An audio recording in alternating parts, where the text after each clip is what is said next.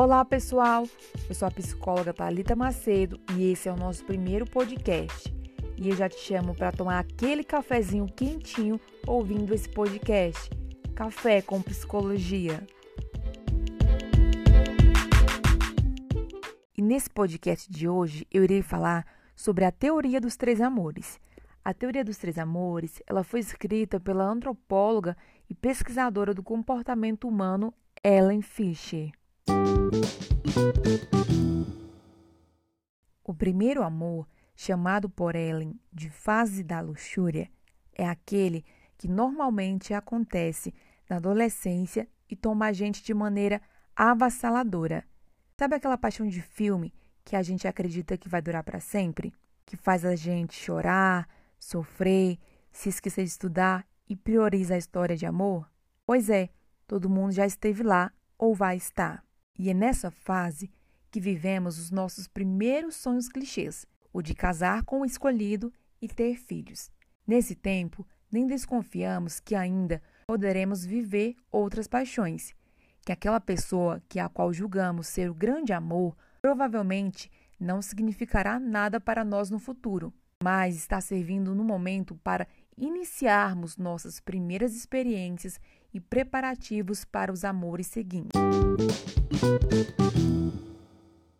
Bom, já o segundo amor, ele é mais complexo e apelidado carinhosamente pela pesquisadora de fase da paixão. Ele faz a gente questionar quais tipos de relações queremos ter e ensina sobre o que é amar. Por ser uma relação de muito aprendizado, causa feridas diferentes do primeiro amor, que é doído por natureza, pois é quando sofremos muito pela primeira vez na vida.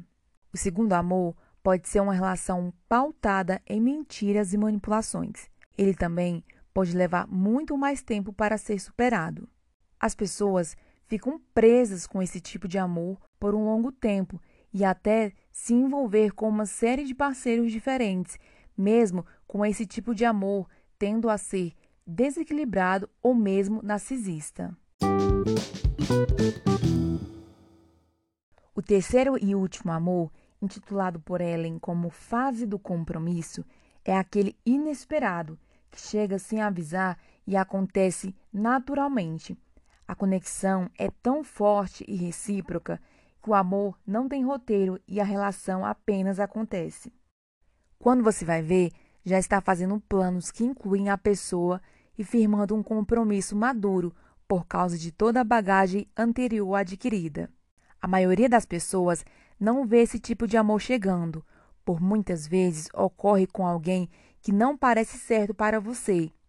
No entanto, a explicação mais fácil pode ser que você nunca tenha experimentado esse tipo de amor antes, porque você realmente nunca entendeu o que era o amor genuíno antes.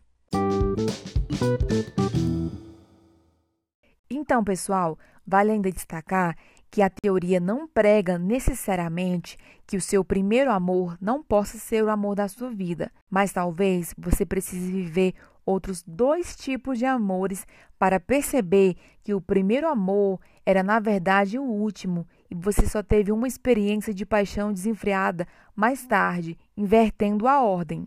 No amor, não há regras e esta é apenas uma das muitas teorias sobre ele, mas até que faz sentido, né?